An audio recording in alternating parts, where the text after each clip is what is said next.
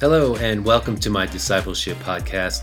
I'm your host, Brian Chu, and each episode is designed to build your faith and help you discover your purpose in life.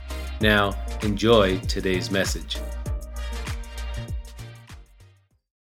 Welcome. Thanks so much for joining me. We are in part three of a three part series Rise Up, Take Courage, and Live Different. Today, we get to unpack what it means to live different.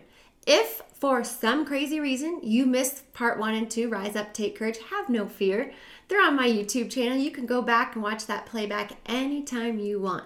But for today, let's fix your eyes right here because we are going to dive deep and dig in and unpack what it means to live different. So let's get started. You are anything but average. Do you believe that? I mean, do you really believe it? I mean, I believe none of us would actually admit it or say it out loud. I know we all make those great vision boards at the beginning of the year. I don't think they have pictures of average and ordinary in words that are filled with um, so so and mediocrity. I don't believe we have canvases with our word of the year that says normal, everyday, mundane. I don't think words like that inspire us. I don't think words like that propel us into our purpose. So, what's the problem? The problem is our actions are not lining up with our words. It's time to put our faith in action. And when we do that, that's when our life begins to look a little different. We're going to unpack this together. Three things that a life that's different looks like. Number one, belief. This is super foundational. This is elementary. This is starting at the bottom to level set to make sure we're all on the same playing field. We cannot even begin to understand what it means to live different if we don't have faith in Jesus. And I know that's easy to say, and I know we make a lot of assumptions that when we say, I'm a believer or I'm a Christian, that everybody understands at the core, at the root, what that means. And so, just to make certain that um, we're all on the same page, I'm going to break that down for you. And this just might be the most important thing I ever say to you. So, if you don't pay attention to a single word, if you don't listen to another video, that's totally fine. I'm okay with that, really. Well, not really, but I could live with it. But I want you to listen and pay attention to what it means to be a follower of Christ. Number one, believes that Jesus is the Son of God. Number two, I am a sinner. I do really dumb things all day, every day, and will continue to do them all day, every day for the rest of my life. I am a sinner and I am in need of forgiveness. And there's good news. Number three, Jesus died on the cross for all my sins. I was forgiven the moment he died on the cross for my sins, for your sins. It is done. Your past is not your future. You are a new creation.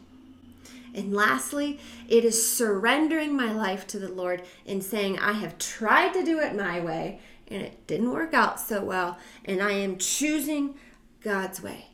I am making him Lord and Savior of my life and realizing that I'm totally utterly dependent on Him.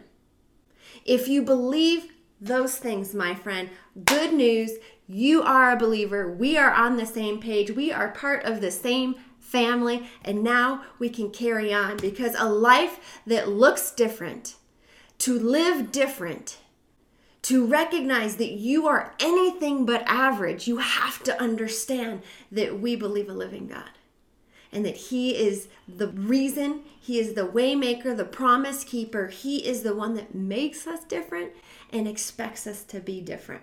So that's the first thing. The second part of living different is recognizing that this life that God gave us, it's not about us. It's not about us. If you're wondering what your purpose in life is, look no further. Good news. Your purpose is to advance the kingdom, and give God the glory. Your purpose is to love God and love others. The gospel message is so simple. Thankfully, I need simple, but it doesn't mean it's easy. Just because something's simple doesn't mean it's easy.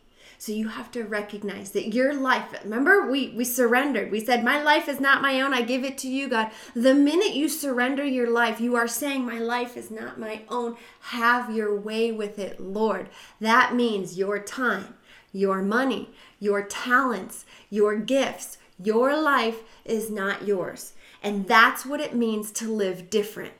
When you flip that switch and change your perspective of everything and everyone around you, that's not about me, my desires, my wish, my plans, my agenda, it's about others. And making myself available to others, giving my money away for others giving my time away to serve and bless others. All of it. When we recognize and start living that, we start to live different. Last thing first one is belief. Second one is understanding that your life is not your own, it's not about you. Third thing is having an eternal mindset. An eternal mindset, that's like super fancy Christianese talk. So I'm going to break it down for you. An eternal mindset means taking your eyes off your situation, your circumstances, the the situations that you're facing today and looking up and saying, "I trust God." You have my back.